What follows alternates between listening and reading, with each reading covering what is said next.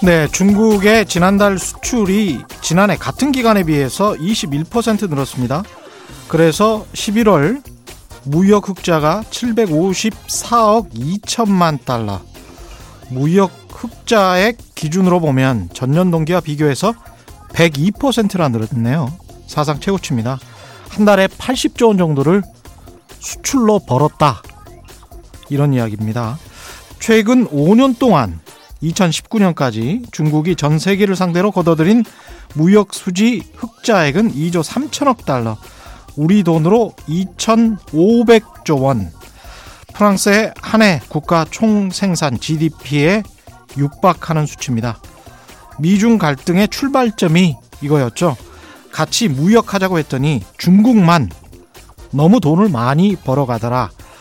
코로나십구 상황에서도 코로나십구 발원지인 중국의 무역 흑자액은 늘어만 가고 있습니다. 내년 일월 바이든 대통령이 취임하고 좀 시간이 지나면 어쩌면, 제 상상입니다, 어쩌면 미중판 플라자 합의 같은 것도 상상해볼 만한 상황입니다. 네, 안녕하십니까. 세상에 이익이 되는 방송 초경래 경제쇼 출발합니다. 저는 진실탐사 엔터테이너 초경래입니다. 유튜브 오늘도 함께 갑시다.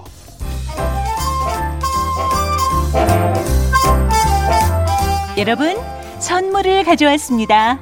올 한 해 정말 고생 많으신 청취자 여러분들께 작은 기쁨을 드리고자 최경영의 경제쇼에서 깜짝 선물을 준비했어요. 다양하고 우수한 중소기업 제품이 소개된 같이 삽시다 홈페이지에 회원 가입하신 인증샷을 샵 구칠삼공으로 보내주시면 하루에 네 분씩 선정해 쌀을 보내드리겠습니다. 짧은 문자 오십 원, 긴 문자 백 원에 정보 이용료가 들어가는 건 알고 계시죠? 우수한 소상공인 제품이 많이 입점되어 있는 같이 삽시다도 응원하고 맛있는 쌀도 받아볼 수 있는 기회, 지금 바로 신청해보세요. 이 프로그램은 디지털 경제로의 대전환, 스마트 대한민국을 만들어가는 중소벤처기업부가 함께합니다. 네, 최경영의 경제쇼에서 십이월 한 달 동안 쌀 선물의 행운을 여러분께 드리고 있습니다. 소상공인 여러분을 응원도 하고 선물도 받고, 중소벤처기업부의 온라인 쇼핑몰 같이 삽시다라는 곳이 있어요. 이 홈페이지에서 로그인한 인증샷, 로그인을 하면 본인 이름이 자동 뜹니다. 그 로그인한 인증샷, 그리고 같이 삽시다 이 홈페이지에 관한 솔직한 품평까지, 평가까지 해서 주소, 연락처와 함께 많은 참여 부탁드리겠습니다. 예, 지난 팔월이었죠. 미국 연준, 연방준비제도 이사회가 평균 물가 목표제를 도입하기로 한 이후 물가에 대한 관심, 사실은 이제 금리에 관한 관심이겠죠. 관심이 높아지고 있는데, 서강대학교 경제대학원 김영익 교수와 함께 이 문제 자세히 짚어보겠습니다. 안녕하십니까? 예, 예. 안녕하십니까? 금리, 인플레이션 이야기가, 여러 가지 이야기가 나오고 있습니다. 자산 가격은 계속 지금 올라가고 있고 그런, 네, 상황이라서 살짝 사람들이 좀 불안해하면서도 이 상황을 즐기고 있는 사람들도 꽤 있고, 네, 특히 투자하신 분들은 그렇고요. 예. 이게 지금 언제까지 이렇게 될 거야, 뭐 이렇게 불안불안하기도 하고 그렇습니다, 사실. 예. 속마음으로는. 뭐 저는 자산가에 지금 거품이 일부 발생하는 과정이다. 예. 즐기기는 즐기되 출구 앞에서 출구 즐겨야 앞에서. 된다. 예. 예. 그렇게 보고 있습니다. 출구 앞에서 언제 불날까 싶어서 이 스파크 팍 터지면 바로 나가겠다, 이런 느낌으로 지금 춤춰야 되는 시기군요. 예. 뭐 예. 주가하고 뭐 특히 그 미국 부동산 가격, 주택 가격 모두가 제가 생각해 보면은, 예, 예, 지금 뭐 경제력에 비해서 너무 빨리 올라가고 있거든요. 우리도 마찬가지입니까? 예, 우리는 미국보다는 상대적으로 더 낮습니다. 예. 그래서 예를 들어 가지고 미국의 대표적인 주가지수 에스앤피 오백인데요. 예. 그거를 미국의 경제력 통화량에 비해 보면은 한 미국은 한 이십 퍼센트 주가가 가대평가돼 있고요. 아. 우리 코스피도 우리 일평균 수출 금액, 예, 그게 주가하고 가장 관계가 높은 변수거든요. 예. 그거하고 엠투 통화량, 음. 강의 통화라고 그러죠. 예. 유동성을 고려해도 우리도 한 십오 퍼센트 정도 지난 십이월 말 기준입니다는, 아, 가대평가돼 있어요. 그러니까, 그러니까 돈이 많이 풀렸다고 하더라도 그걸 감안해도 십오 퍼센트, 이십 퍼센트 높다. 예, 그렇죠. 예. 예, 그렇게 제가 가지고 있는 모델에 이제 그런 수치들이 나옵니다. 아, 그렇군요. 예. 참고해 보셔야 되는 그런 수치를 말씀을 하셨고요. 오늘은 정확히 말하면 늑대 소년이 외칩니다. 인플레이션이 다가오고 있는 거 아닙니까? 뭐 이렇게 예. 지금 잡으신 것 같은데요. 예, 예. 인플레이션 이야기인가요? 예, 예. 예. 예. 그동안 저 일부 경제학자들이 인플레이션이 온다. 정말 세계가 돈을 많이 풀었거든요. 예. 근데 인플레가 안 왔었어요. 예. 근데 최근에 저 미국 경제학자들 사이에 인플레 논쟁이 있고요. 음. 그다음에 영국의 파이낸셜 타임즈라고 예. 그 마틴 울프라고 유명한 칼럼니스트가 있어요. 그렇습니다. 예. 이분이 얼마 전에 칼럼을 한번 썼고요. 음. 그다음에 블룸버그 같은 데도 지금 인플레 논쟁이 내년에 미국서 인플레이션이 올 것이다. 이런 논쟁이 지금 심화되고 있습니다. 인플레이션이 어떤 요인 때문에 오는지는 좀 이따 설명을 좀 해 주실 것 같고요. 예. 인플레이션은 어떤 뭡니까 도대체? 정의를 어떻게 해야 되나요? 한마디로 물가가 예. 지속적으로 상승하는 현상이다. 지속적으로 예. 상승하는 것. 예. 일시에 예. 이제 급등하면 하이퍼 인플레이션이라고 그러죠. 예. 예. 대표적으로 그 천구백이십삼 년 독일 예를 들고 있는데요. 예. 예. 그때 독일 물가 일 년에 일억 이백오십만 퍼센트나 오른 적이 있었습니다. 예. 예. 그런 걸 하이퍼 인플레이션이라고 그렇죠? 그러고요. 예. 예, 그다음에 인플레이션의 반대말이 그 디플레이션이죠. 예. 물가가 지속적으로 하락하는 현상. 음. 일본이 그 구십오 년부터 예, 거의 십 년 이상 겪었던 현상이죠. 예. 근데 인플레이션, 디플레이션 둘 다 더 나쁜데요.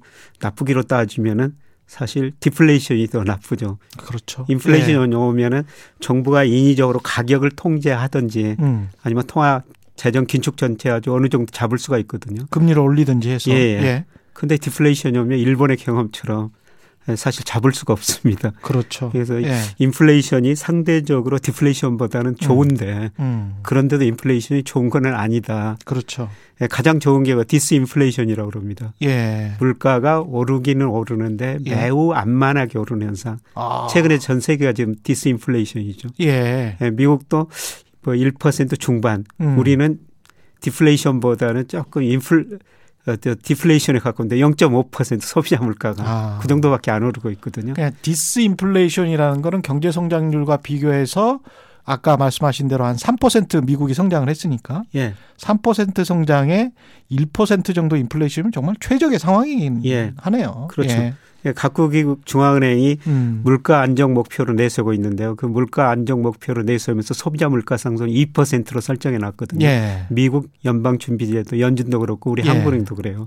그런데 그 밑에니까 그렇죠. 지금 물가가 상당히 안정된 것이죠. 그렇죠.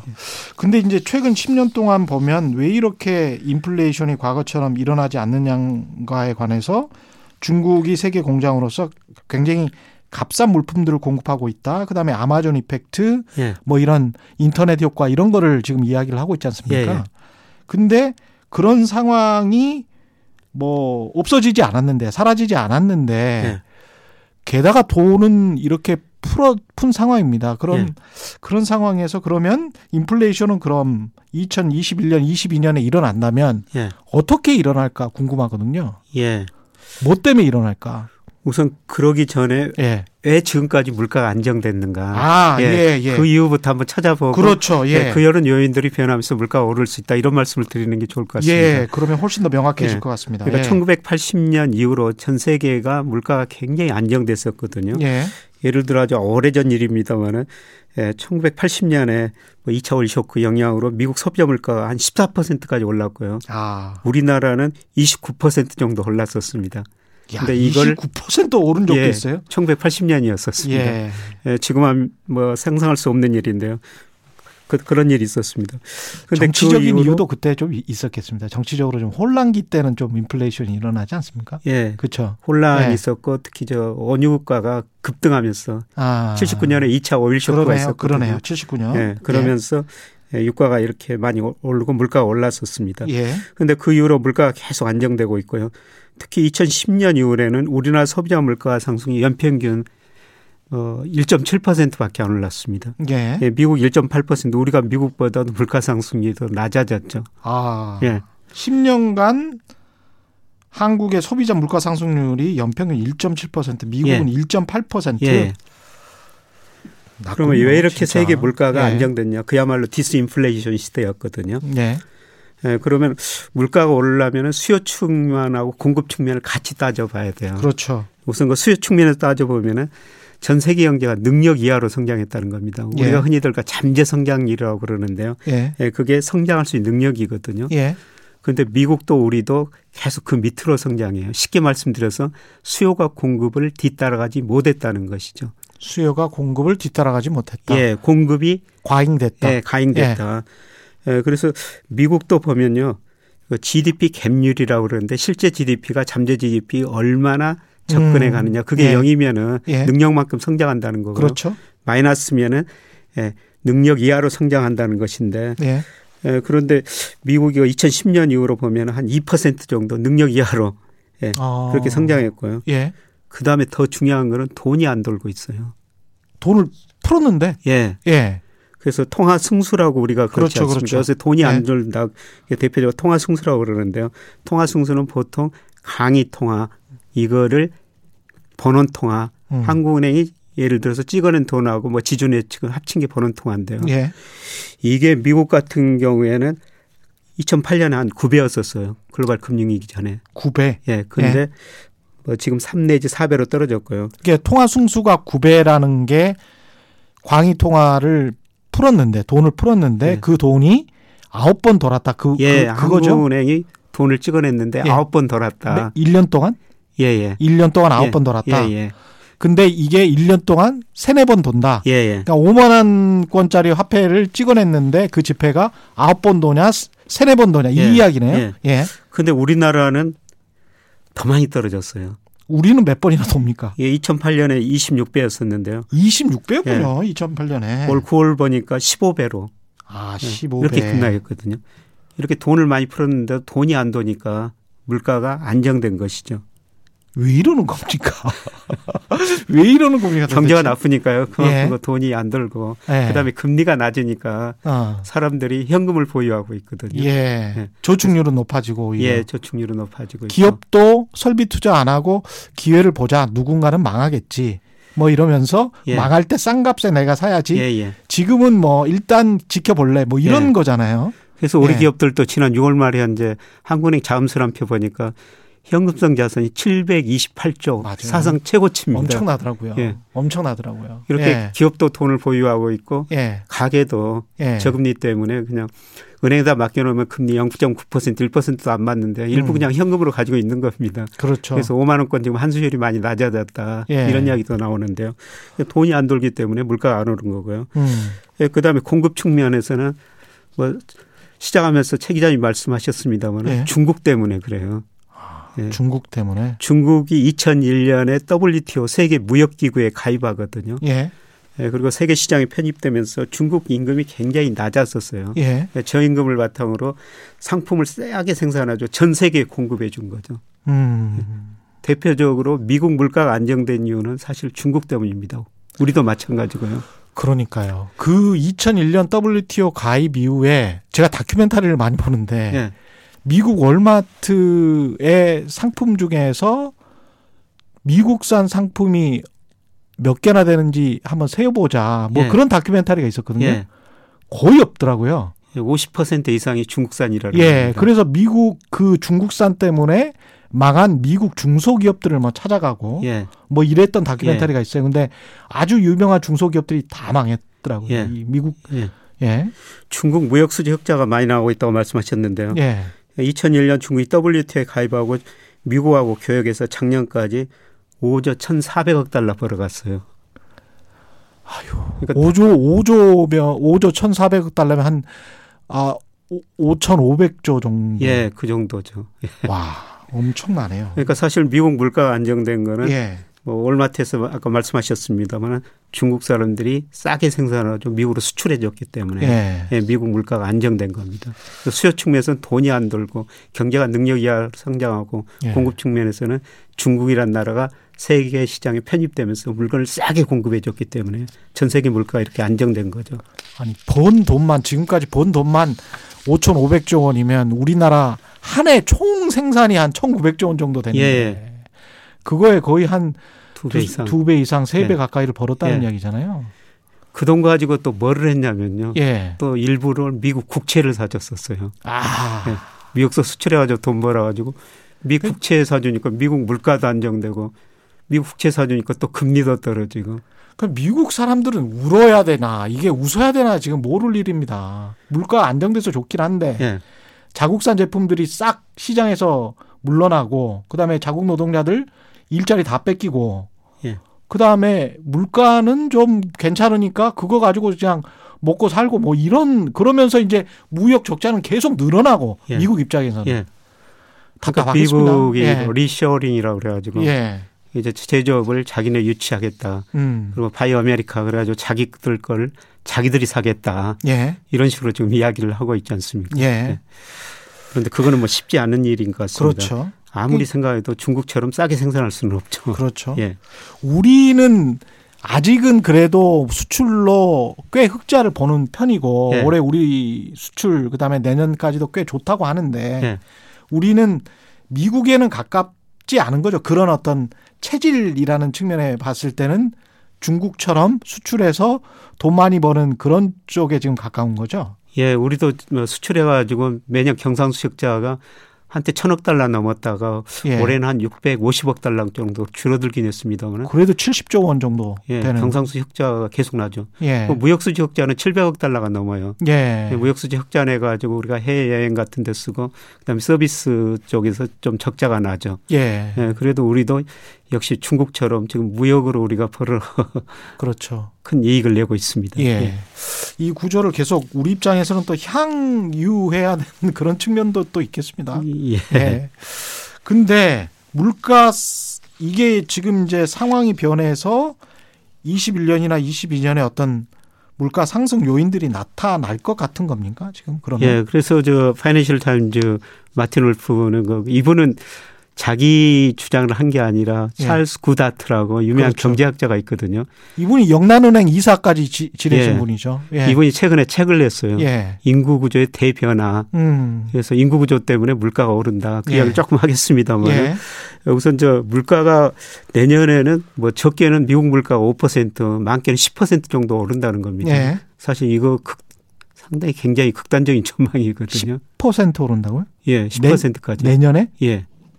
인구 인구 때문에 예, 여러 가지 요인 때문에 그러는데요. 예. 인구 때문에는 우선 나중에 좀 설명을 드리고 예. 우선 저 지금 각국 정책이 재정 정책을 엄청 확장적으로 쓰지 않습니까? 예. 예 그다음에 또 돈을 엄청 풀고 있어요. 그렇죠. 그러니까 내년에는 세계 경제가 어느 정도 회복되어 가지고 경제가 능력만큼 성장할 것이다. 음. 초과 공급 현상이 많이 없어질 거라는 겁니다. 예. 이게 물가 상승 현상이고요. 예.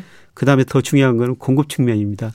아까 전 세계에서 중국 때문에 뭐 물건을 우리가 많이 싸고 싸게 사고 있다 이런 말씀을 드렸습니다만은. 예. 근데 이번 코로나 터지면서 미국 입장에서는 이 마스크도 제대로 하나 생산을 안 했었거든요. 그렇죠. 근데 그거를 자기 나라에서 생산한다는 겁니다. 예. 예, 그동안 세계고 교역 자유무역 때문에 가장 물건을 싸게 생산하는 데서 생산해가지고 그걸 교역해가지고 서로 이익이 됐지 않습니까? 그렇죠. 근데 그 마스크를 미국에서 생산하고 혹시 또 옆에 멕시코에서 생산한다고 그러면은 음. 도저히 중국처럼 싸게 생산할 수가 없습니다. 그렇게 할 수가 없죠. 네. 그리고 올, 올마트에 진열된 상품 오십 퍼센트 이상이 중국산이라고 그러는데 만약 예. 그거를 미국에서 생산한다고 생각하면은 물가가 올라가겠죠. 예. 예. 노동자들 월급이 훨씬 더 비싸니까. 예, 임금이 예. 비싸니까 예. 예. 그만큼 미국 물가가 올라갈 수밖에 없다는 겁니다. 예. 그래서 공급 측면에서 물가가 올라갈 수밖에 없다는 거고요. 예. 그다음에 더욱 중요한 거는 예, 지금까지 중국이 저 무역 흑자를 엄청 많이 내고 있습니다만은 예, 중국이 앞으로 추구하는 게 쌍순환 전략이라고 그러거든요. 그렇죠. 예, 그러니까 내수를 많이 키우겠다는 겁니다. 아, 예. 대부분이 좀 수출이 안 좋더라도 음. 자기네 소비 때문에 경제가 안정성장할 수 있는 이런 전략을 마련하겠다는 것입니다. 그러니까 너무 많이 보니까 이제 눈치도 좀 보이고 그래서 예. 그런 것 같기도 합니다. 예. 중국이. 예. 근데 중국이 그동안 그 투자 수출이 상당히 경제성장의 기회였는데요. 예. 이제 투자 수출보다는 소비가 증가하면서 경제성장을 아, 해야 되겠다. 그 안에서 중국 예. 내에서. 예, 중국이 작년에 그 일 인당 국민소득 사상 처음으로 일만 달러를 돌파했어요. 아, 만 달러. 사실 올해 전 세계 경제가 전부 마이너스 성장했지 않습니까? 예. 뭐 미국, 뭐 유럽 다 거의 다 마이너스 성장하는데요. 중국은 한 이 퍼센트 정도 그래도 플러스 성장을 하는 거거든요. 예. 이거는 그 일만 달러 소득이 넘은 십사억 인구가 있기 때문에 중국은 플러스 성장한 겁니다. 그렇죠. 그렇죠. 그런데 예. 이 소비를 앞으로 계속 키우겠다는 거거든요. 음. 예, 그러면 문제는 뭐냐면은 중국 사람들이 생산해가지고 전 세계에 물건을 싸게 공급해줬는데 예. 자기들이 생산하는 걸 앞으로 자기들이 소비하겠다는 겁니다. 예.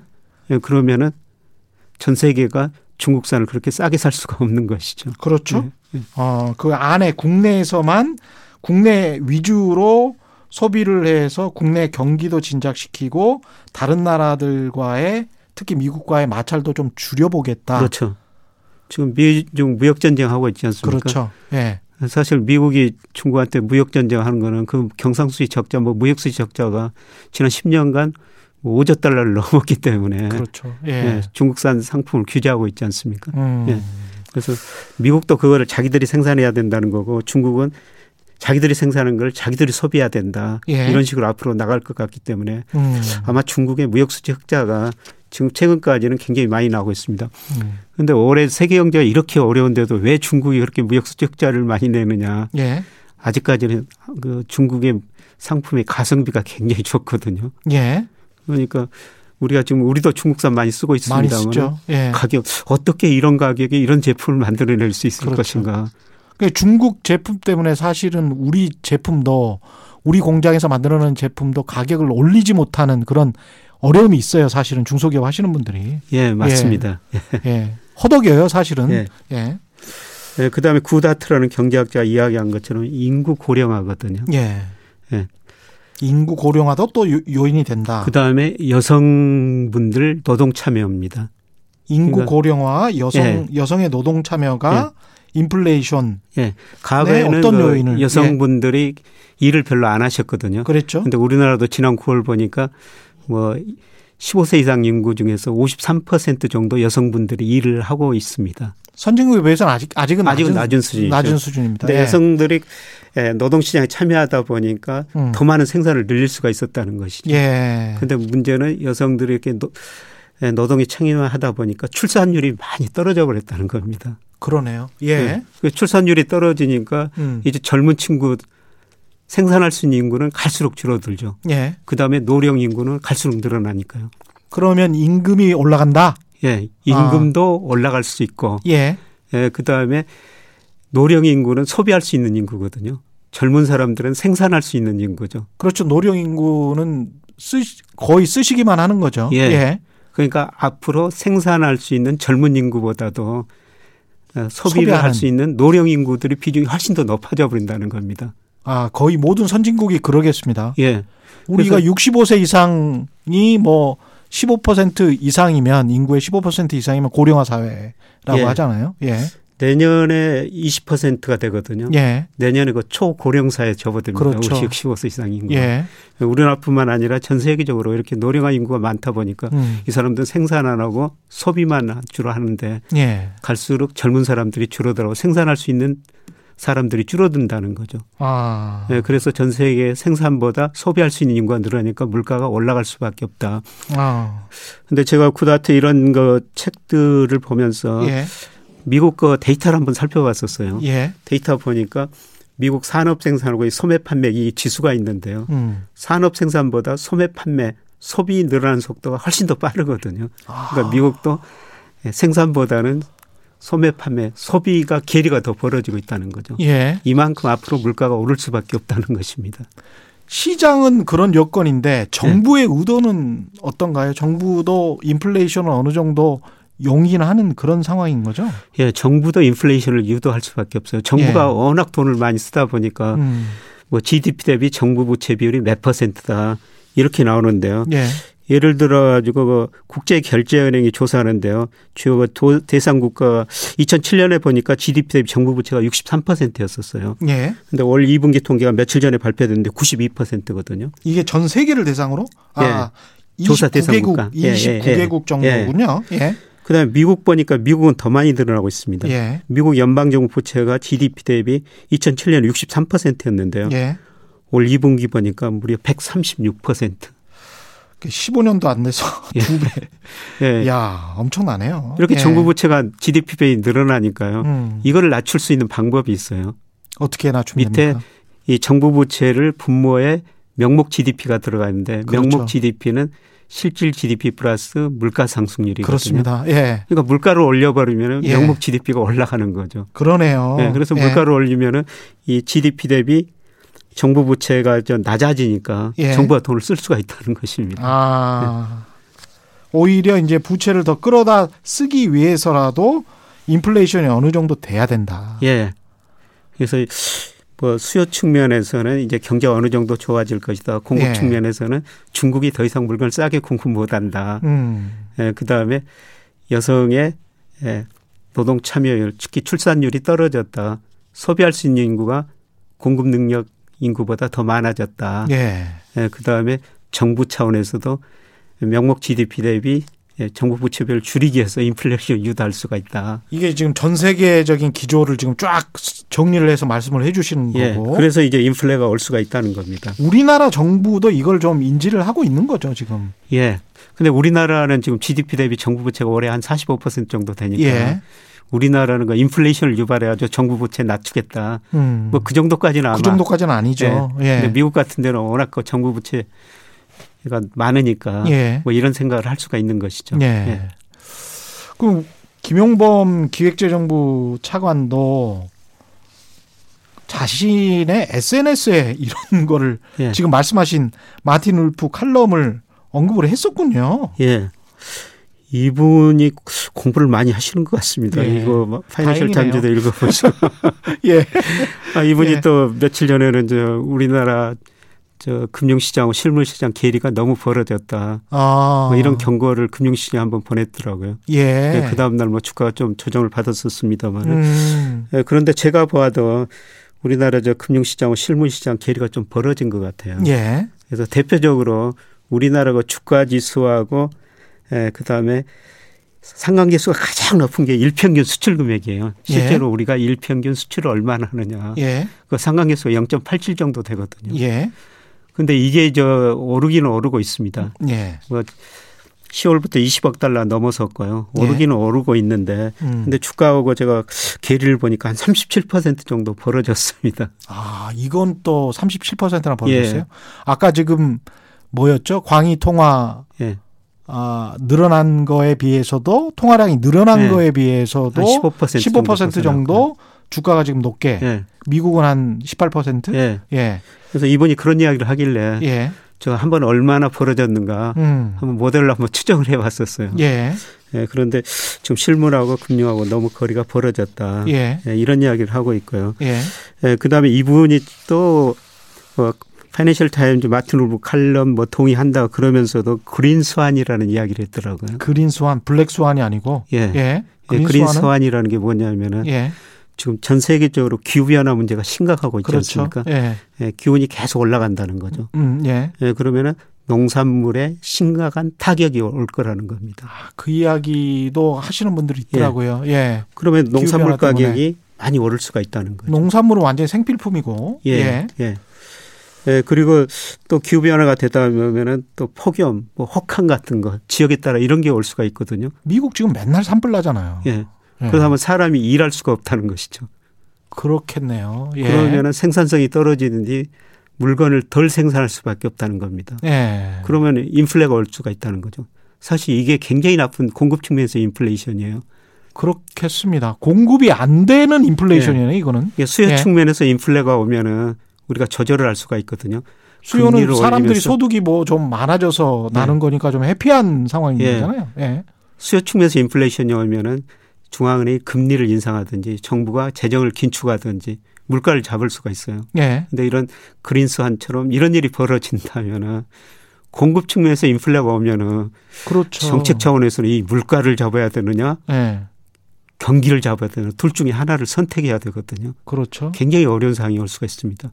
그런데 이런 현상이 뭐 당장은 안 오겠지만은 음.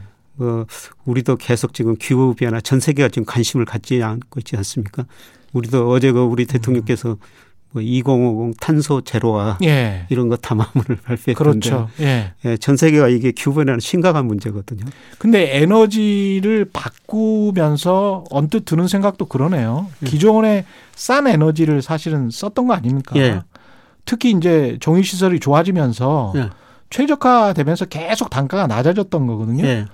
그러다가 그 싼 에너지 말고 그래도 좀 그린 에너지로 가려면 설비 투자도 훨씬 더 많이 해야 되고 네. 그다음에 바꾸려면 기술도 이제 바꿔야 되니까 네.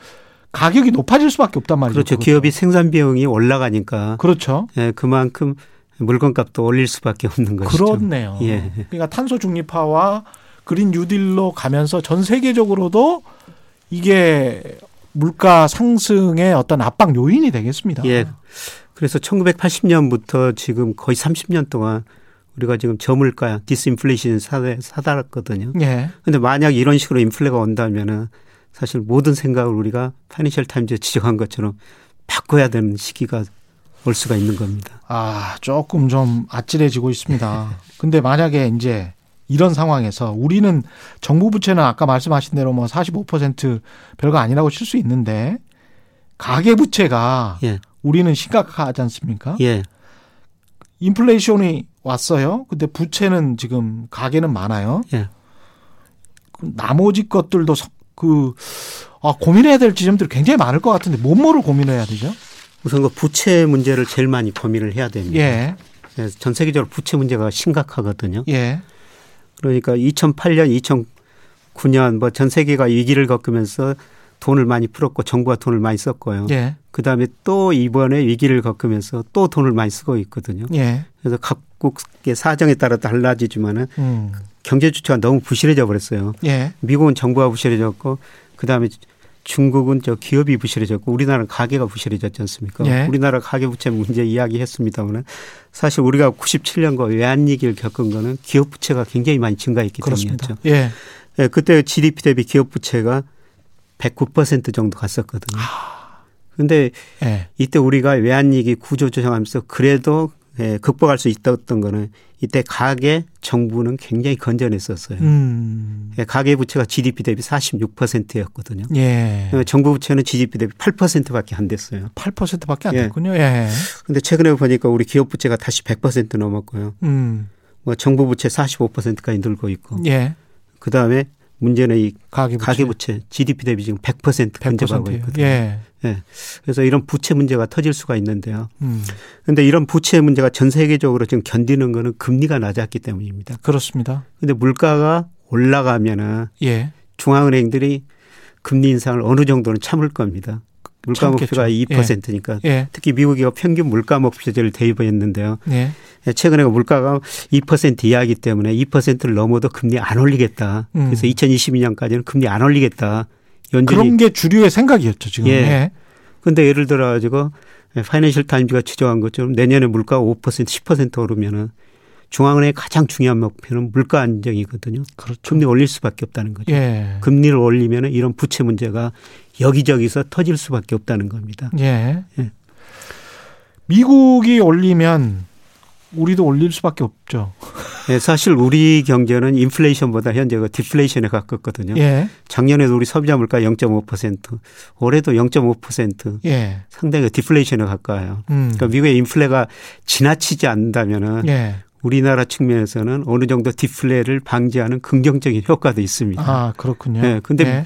미국 물가 오 퍼센트, 십 퍼센트 올라 버리면 미국이 금리 인상하면은 우리도 금리 인상 안 하고 배길 수가 없는 거죠. 왜냐하면은 국채랄지 해외 자본이랄지 이런 거 이제 유출이랄지 이런 것들을 좀 우리는 생각을 해야 되고 네. 환율까지 이제 연계해서 생각을 해야 되니까요. 그렇죠. 예. 돈이라는 게 눈이 있어가지고 수익률 높은 데로 이동하거든요. 그렇죠. 그래서 우리나라는 금리 그대로 유지하고 있는데 미국만 금리 인상하면은 우리나라에서 돈이 미국으로 가게 되죠. 그렇죠. 예, 그럼 예. 말씀하신 것처럼 외환시장도 불안해지고 예. 우리도 뒤따라가지고 금리를 인상할 수밖에 없습니다. 음. 근데 쭉 과거 통계를 보니까요. 예, 미국이 금리 인상하면 우리가 한 육 개월, 팔 개월 정도 시차를 두고 육 개월에서 팔 개월. 예, 금리를 올렸거나 예. 내렸거나. 아. 예.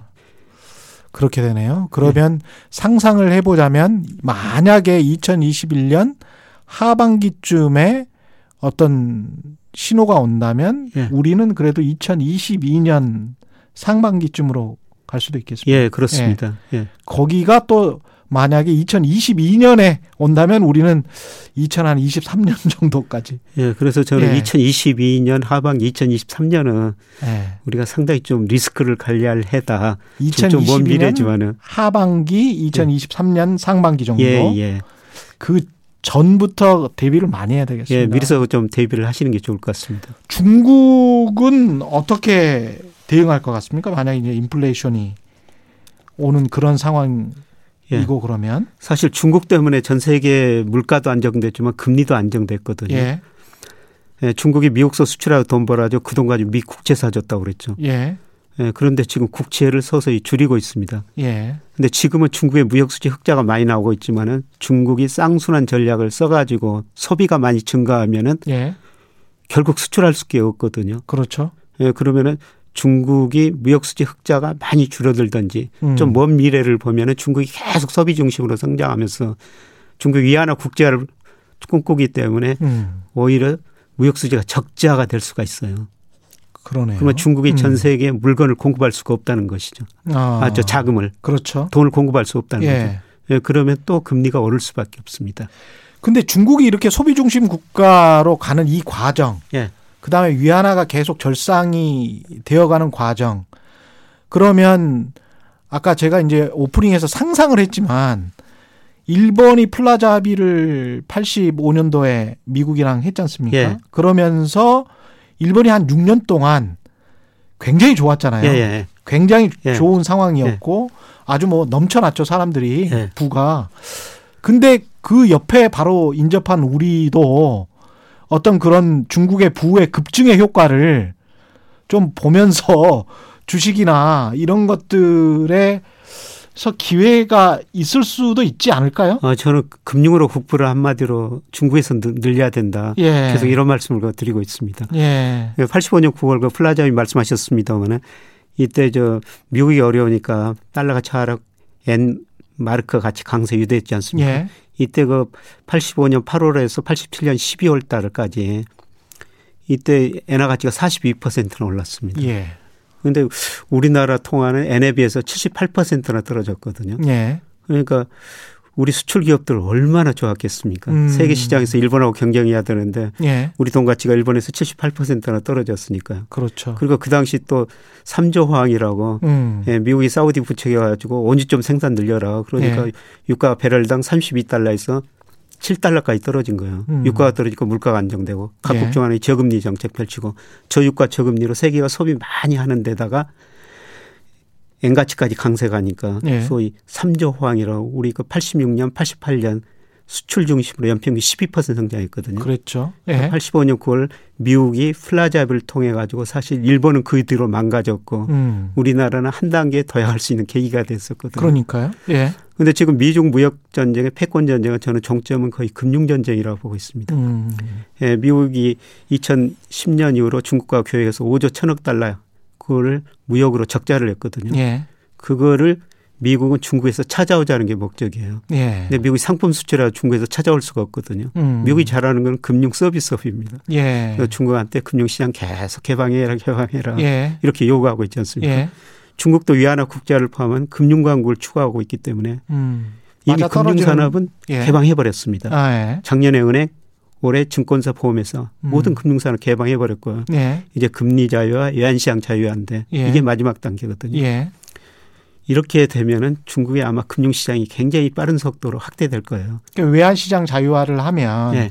우리가 아이엠에프 직전에 갑자기 원화 가치가 급상승해가지고 예. 뭐 육백팔십 원 뭐 이랬던 적이 있지 않습니까? 예. 그런 것처럼 위안화가 갑자기 절상이 된단 말이죠. 예.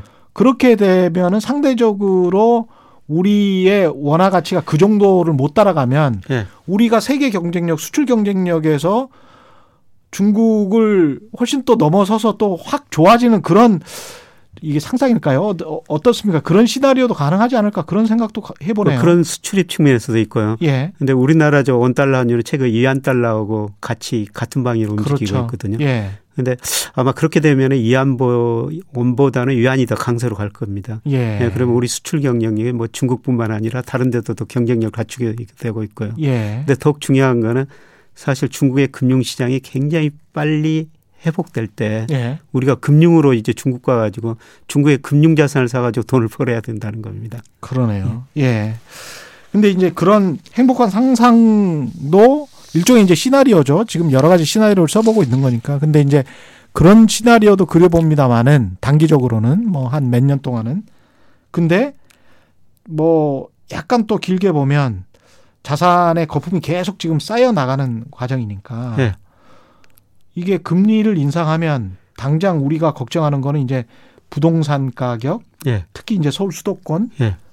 그다음에 주식 가격 이런 예. 거가 거품이 터지는 거 아니야? 뭐 이런 걱정도 들잖아요. 예, 저는 지금 거품이 발생해 있는 과정이라고 보고 있고요. 예. 우리 집값도 많이 올랐지만 미국 집값도 많이 올랐거든요. 예. 미국 집값이 이천육 년에 거품이라고 그랬었어요. 그런데 예. 최근에 그 수준을 넘어섰거든요. 음. 그다음에 앞서 말씀드린 것처럼 주가도 지금 너무 많이 올랐고 예. 그다음에 우리나라 주가도 지금 가대평가 국면에 들어섰고요. 예. 우리 집값도 지금 거의 십 년 가까이 오르면서 굉장히 음. 많이 올랐지 않습니까? 예. 이런 것들이 모두 저금리 때문에 이렇게 거품이 지금 발생하고 있는 과정이라는 겁니다. 그렇죠. 그런데 예. 만약 미국서 금리 인상하고 우리도 뒤따라 인상하면은 이 자산가격의 거품도 붕괴될 수가 있다는 것이죠. 음. 예. 그래서 자산가격은 실물보다 먼저 움직이거든요. 예. 예. 저는 내년 하반기부터 그런 자산가격의 내년 하반기부터? 예, 거품 붕괴 현상이 서서히 나타나리라고 보고 있습니다. 근데 이게 자산가격 그 거품의 붕괴 현상이 서서히 나타나는 적 서서히 나타난다는 게 이게 떨어질 때는 정말 무섭게 떨어지잖아요, 또. 그래서 예. 서서히 나타난다는 것도 사실은 좀 두려운데. 예, 제 표현이 그런데요. 예. 자산 가격이라는 게 연착륙이 없다고 그러거든요. 그러니까요, 예. 이게. 올라갈 때는 항상 실물을 펀더멘털 가대평가하고 떨어질 때는 또 가속평가해요. 그러니까 그렇죠. 우리가 늘 아까 파티를 즐기면서도 출구 앞에서 즐겨야 된다. 예. 예, 저는 지금 이런 식이라고 보고 있거든요. 그 내년 하반기로 생각하시는 그 이유는 뭘까요? 그 시점 내년 하반기쯤부터는 자산 가격이 점차적으로 예. 터질 것 같다. 어, 미국에서 인플레이션이 상반기부터 서서히 이거 나타나기 아, 시작하고요. 진행된다. 네, 그러면은 인플레이션이. 미 연준이 이제 평균 물가 목표제 도입하기로 했기 때문에 당분간은 그렇죠. 참을 겁니다. 몇 네. 개월 평균 물가 목표제가 이 퍼센트 이상 몇 개월 지속되면.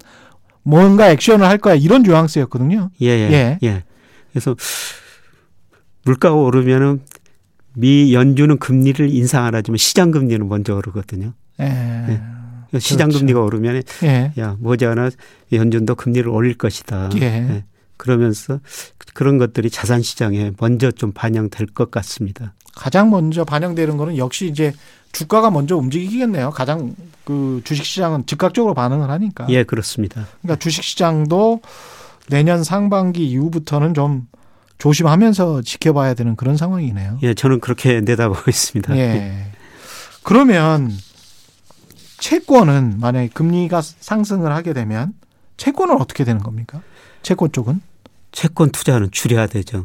아, 채권 투자는 예. 줄여야 된다. 예, 사실 저 천구백팔십 년부터 물가가 음. 계속 떨어지니까 예. 우리가 흔히 이야기하는 금리에는 명목금리라고 그러는데요. 이건 실질금리 플러스 물가상승률이에요. 예. 물가가 떨어지면 금리도 떨어지거든요. 예. 물가가 오르면 금리도 오르게 됩니다. 예. 금리가 오르면 거꾸로 채권 가격은 떨어지게 돼요. 예. 그래서 우리가 계속 금리가 떨어졌기 때문에 채권 투자에서 돈을 벌었는데 음. 앞으로 시대가 바뀌어서 물가가 오른다면 예. 채권 투자에서는 손실을 보게 되게 되죠. 국내외 채권 투자 다 포함해서 말씀하시는 예. 거죠? 예. 예. 그래서 요새 이제 가끔 언론에 보면은 물가 연동 채권이라는 게 나오거든요. 아, 물가 연동 예. 채권이라는 게. 예. 예. 이거는 금리는 굉장히 낮습니다. 예. 예, 그런데 정부가 이 물가 연동채를 발행하면서 음. 물가가 오른 만큼 보상을 해 주겠다는 겁니다. 아, 그러면 안전하네요. 예. 예. 그래서 단순한 일반 채권보다는 이런 시기에는 물가 연동 채권을 사시는 게 더 좋죠. 일종의 이제 리스크 해지가 가능하겠습니다. 이렇게 예, 되면. 예, 그렇습니다. 금리가 인상되고 물가가 상승되고 그런 상황에서 물가 연동 채권 같은 경우도 한번 생각해 볼 만하다. 예. 바이든 마지막으로 이제 바이든 대통령이 이제 취임을 합니다. 예. 미중 갈등 심해질 거라고 보는 게 우세하긴 하는데 예. 여전히 바이든 대통령이 외교통이라서 예. 이 대통령 당선자가 뭔가 제도적으로 뭔가를 만들면서 중국이랑 합의를 해나가는 측면도 있을 것 같단 말이죠. 예. 그게 또 우리한테 어떤 의미를 줄지도 참 궁금하고 어떻게 보십니까? 예. 가장 바람직한 방향은 지금 무역전쟁에서 기술전쟁을 하고 있는데요. 예. 예. 중국이 미국한테 기술전쟁은 그냥 안아 이거를 받아내고 예. 금융시장을 개방하는 겁니다. 아, 그런 식으로 합의. 예. 예. 서로 좋고 세계 경제도 좋은 거거든요. 그러면 금융이 강한 미국이 많이 먹을 수 있죠. 예. 예. 그래서 중국이 과연 그걸 어느 정도 허용해 줄 것인가 음. 이게 문제입니다만 그게 이제 가장 바람직한 방향인데 근데 본질적으로 미중 무역전쟁, 기술전쟁, 금융전쟁 이건 패권전쟁이거든요. 그렇죠. 그래서 아마 이천삼십 년 가면은 중국 지디피가 미국 지디피를 넘어서게 됩니다. 그렇죠. 예. 예. 음. 예. 이런 추세이기 때문에 예. 뭐 이런 패권 전쟁은 지속적으로 남아 있을 거로 보고 있습니다만 예. 예. 트럼프는 본인이 직접 뭐 싸웠습니다만은 말씀하신 것처럼 바이든은 제도권 내에서 동맹을 만들어 가지고 예. 중국을 견제하겠다 음. 이런 식인데요. 가장 바람직한 방향은 기술 전쟁 이거 포기하고 예. 예. 금융 중국에서 금융시장 개방을 통해 서로 이익되는 이런 게 가장 바람직한 방향인데요. 음. 과연 이런 쪽으로 나갈지는 조금 지켜봐야 될 것 같습니다. 알겠습니다. 우리 경제도 미중 갈등이 어떻게 전개되느냐에 따라서 많이 달라지기 때문에 그 우리 경제의 향방도 좀 지켜봐야 될 것 같고요. 이런 상황에서 이제 개인들이 그러면 어, 물가 상승, 금리 인상을 한 일, 이 년 정도 앞두고 있다면 어떤 식으로 자산 배분을 해야 되는 게 가장 좋을까요? 지금부터는. 우리 가계 자산 중에서 다행히 저 주식 비중은 그렇게 높지 않아요. 한 십팔 퍼센트 예. 정도 평균 되거든요. 예. 예. 그래서 주식 비중은 뭐 크게 줄일 필요는 없을 것 같습니다만. 예. 예. 그래도 내년 상반기 가가지고는 좀 줄여주시는 게 좋을 것 같고요. 예. 인플레를 좀 대비하셔야 된다는 거죠. 그렇죠. 예. 예. 인플레가 올 때는 초기에 주가도 같이 올라요. 그러니까 아, 인플레이션 초기 때는 주가도 같이 오릅니까? 예. 그런데 예. 인플레이션이 심화되면은 이제 각국의 중앙은행이 금리 인상하니까 불안해서. 주가도 떨어질 수밖에 없고요. 예. 예. 그 다음에 뭐 일반 채권은 줄이는 게 낫고 물가 예. 안정 채권 예. 아까 말씀드린 그런 음. 거 인플레를 보상해 줄 테니까 음. 그런 게 좀 관심 가지는 게 좋을 것 같고요. 음. 그 다음에 최근에 그 금값이 많이 올랐다가 많이 떨어졌습니다만 예. 예. 금도 하나의 인플레 해지 수단이거든요. 다주택자는 어떻게 해야 될까요? 다주택자는 지금 집을 팔아야 되는 시기네요, 그러면? 예, 저는, 저는, 뭐, 집은 하나만. 하나만. 살 집만 놔두고요. 일 가구 일 주택자는 그냥 그래도 일종의 포트폴리오라고 생각하고 예. 자산의 포트폴리오로 생각하고 그래도 가지고 있어야 되는 겁니까? 예, 뭐, 집은 사는 곳이니까요. 예, 사는 곳이니까. 예, 예. 예. 거주의 목적이라면. 거주의 목적이라면 예. 올라든지 떨어지든지. 예, 상관이 없으니까. 그런데 예. 뭐 투자 수단으로 그동안 뭐 주택을 샀다면은 예. 그거는 좀 저 줄여드는 게 저는 좋을 것 같습니다. 예. 그 시기가 머지않아 올 것 같습니다. 면적을 줄이든지. 예. 예. 그리고 주식이라는 게 유동성이 좋아가지고 그냥 사고 팔기가 쉽거든요. 그렇죠. 그런데 이게 부동산 경기가 한번 후퇴되면은 팔리지도 않아요. 잘. 예. 유동성이 굉장히 떨어지는 거라요. 예. 부동산은 좀 미리미리 대응하는 게 저는 좋을 것 같다는 생각이 듭니다. 미리미리. 예. 미리미리 여러 가지 시나리오를 말씀해 주셨습니다. 오늘 말씀 감사하고요. 지금까지 서강대학교 경제대학원의 김영익 교수와 함께했습니다. 고맙습니다. 예. 고맙습니다. 예. 최경영의 경제쇼는 여기까지입니다. 내일 오전 열한 시에 유튜브로 이번 주 경제쇼 플러스 업로드 됩니다. 이번 주도 지난주에 이어서 소상공인 여러분과 함께하는 특집입니다. 주말에는 경제쇼 플러스입니다. 저는 케이비에스 초경래 기자였고요. 다음 주 월요일 네 시 오 분에 다시 찾아뵙겠습니다. 지금까지 세상이 이익이 되는 방송 초경래 경제쇼였습니다. 고맙습니다.